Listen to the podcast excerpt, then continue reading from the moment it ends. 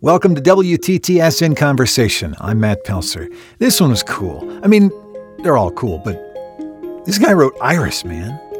And we talk about Iris. Johnny Rzeznik. Uh, Johnny Rzeznik's been sober since twenty fourteen. How did he get through the pandemic without booze? Goo Goo Dolls dropped an album last year called Chaos in Bloom. We talk a little about that. Uh, and there's this one song on their twenty nineteen album, Miracle Pill, that I'm just obsessed with. Goo Goo Dolls come back to town August twenty-third for a show with O A R at T C U Amphitheater at White River State Park. And before I hit play here, a little context.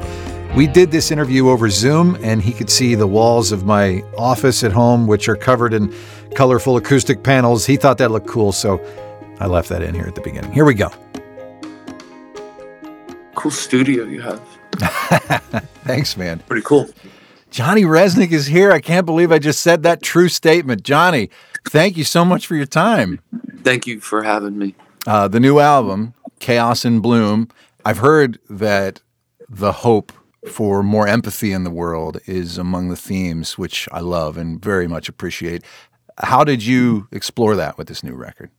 Well, I mean, as you know, the last couple of years have been pretty uh, anxiety-provoking between, you know, the pandemic and some social unrest and, and a lot of bizarre political things. And it's just, I don't, it was just on my mind, you know, and I just was giving my perspective about what it's like to just try to be alive and a normal human being in a, in a pretty tumultuous time. You've obviously done some reflecting on that. Uh, I'd like your thoughts on what you think we can do for each other that might make things better. I mean, nobody's got the answer. Uh, we've yeah, all I got ideas. What do you think? Yeah, I don't know. You know, I have no idea. You know, I mean, you just have to change the system at, at its at its core, and I don't, I don't, I don't believe that that's something that's going to happen. I mean, I mean, anybody who's in power is not going to give it up, you know, easily or without a fight. So, but I mean, I just, I just wish that that we were the best people that we could be, you know, that that that we had a more equitable society, that that uh, that we were truly inclusive of everyone. And, um, you know, and it's something that I, a lot of people are working toward, and I think that's great. And I see these themes in your music. Just general interpersonal kindness, which seems to be at a low ebb right now for whatever reason. A little bit of that can go a long way. I think I think that's very true. I think, I think, yeah, you hit the nail on the head with that. These two new songs that you guys dropped, um, You Are the Answer. We've been playing the heck out of Yeah, I Like You. It's just this great, thrilling, whirlwind romance pop song. Am I reading it right? Is that is that what you get out of it? Yeah, it's kind of like, uh, it's it's kind of like this guy. It's an apocryphal tale, but but yeah, it's just about this guy that meets this, this woman who's, uh, you know, an internet star, but he has no idea what she does. And he's, you know, and he's a celebrity in his own right, but sort of the pre-internet kind of celebrity, uh, where you actually had to do something for a living. You actually have some kind of talent to become uh, famous. And uh, and he kind of gets sucked into her world. And, um, you know, he's not sure what it's all about, but he's enjoying himself. Autobiographical? I don't want to get you in trouble or anything. No, but... no, no, no, no, no, no. You can just all. kind of imagine what yeah. uh, th- this perspective. I really love it. It's great. Um, Thank you very much. I want to talk about Miracle Pill. This is the one that you guys dropped in twenty nineteen. Yeah. Specifically, the song "Autumn Leaves." Wow, oh. man, heartbreakingly beautiful. I mean, that's just truly as good a song as any. Thank you. Is that a big moment when you do that one live? You know what? We didn't. We're not doing it live this year, oh, but okay. I think we, maybe we should. That's that's a good idea. You you did a few shows on that album before the world shut down, right? Yeah, yeah, yeah. We did a few shows, and it was really amazing, you know. But but yeah, that whole thing got cut short, obviously, yeah. by, by what was going on. That's just such a gorgeous song. I mean, thank you very much. Just that one came at me. I listened to that record again this past week, and I'm like trying to pick out moments where it's like, just slamming me in the heart, and that one just huge. Love it. Uh, thank you very much. Another song that's newer that I that I really like is it's actually from your Christmas album, the one that um, that you did in twenty twenty, Christmas All Over. The song yeah. Better Days, featuring um, Jim Gorman's daughter, Sydney. He's your keyboardist. She's how old was she?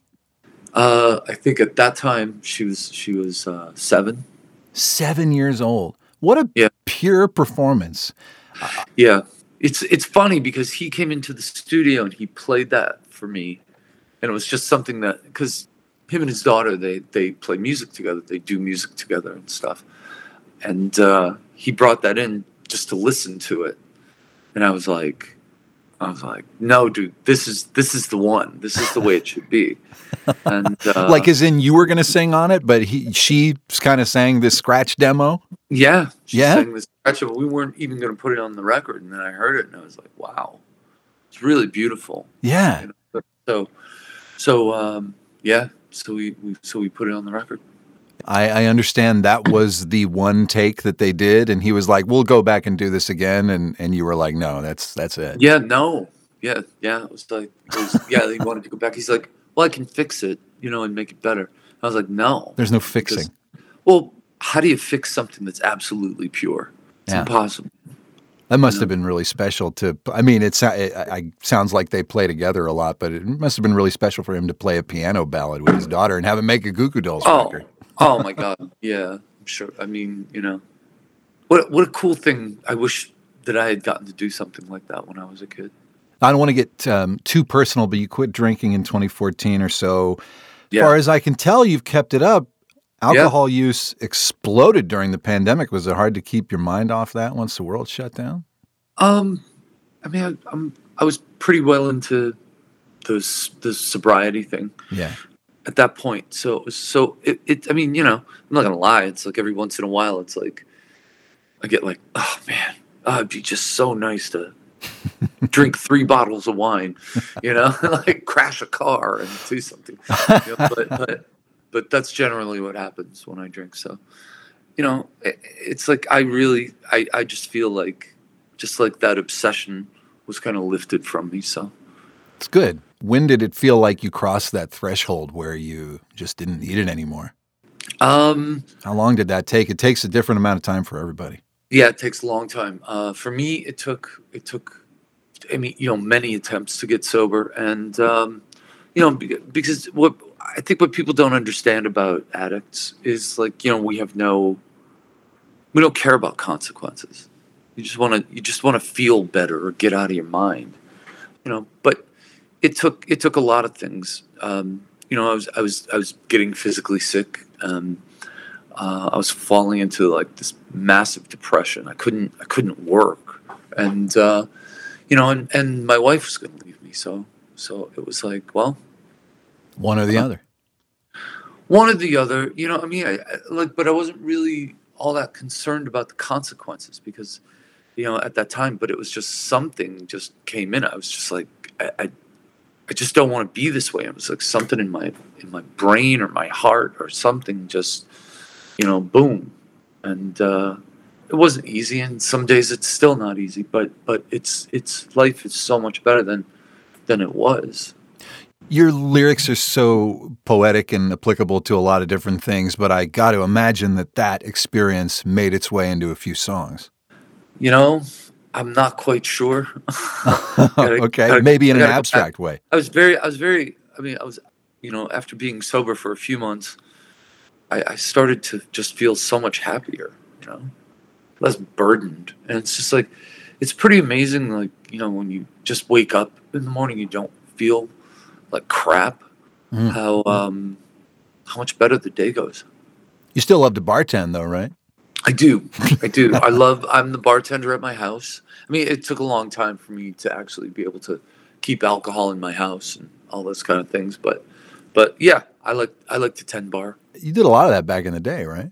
I did. I did. I was a bartender, a barback, a cook, uh, a dishwasher, I, a jackhammer operator, um, hot dog stand.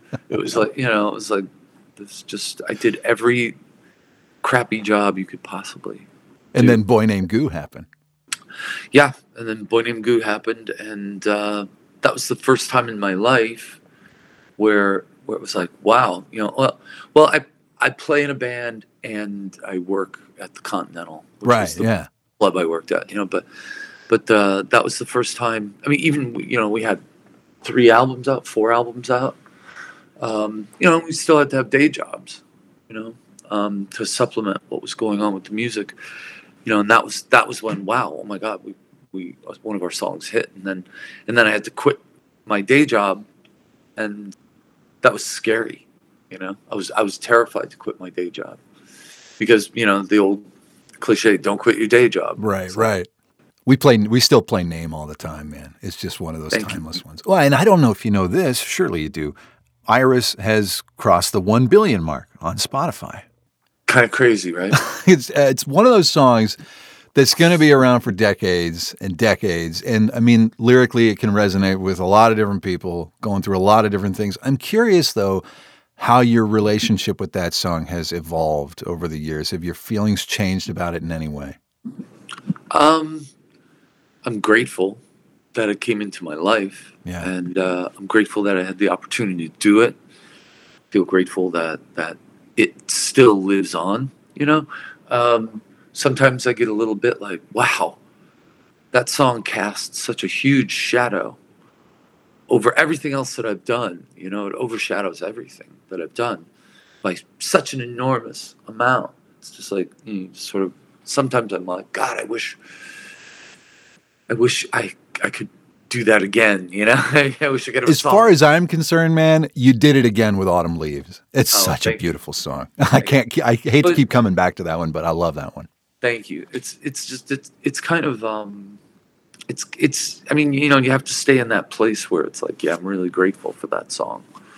You know, because otherwise, you know, and I've seen this happen where it's like, you know, musicians will be like, oh, if I have to play that song one more time, yeah. I'm going to go crazy. It's like, and I've said this to somebody, it's like, dude, that house, that, that song bought you a house in the hills. Right.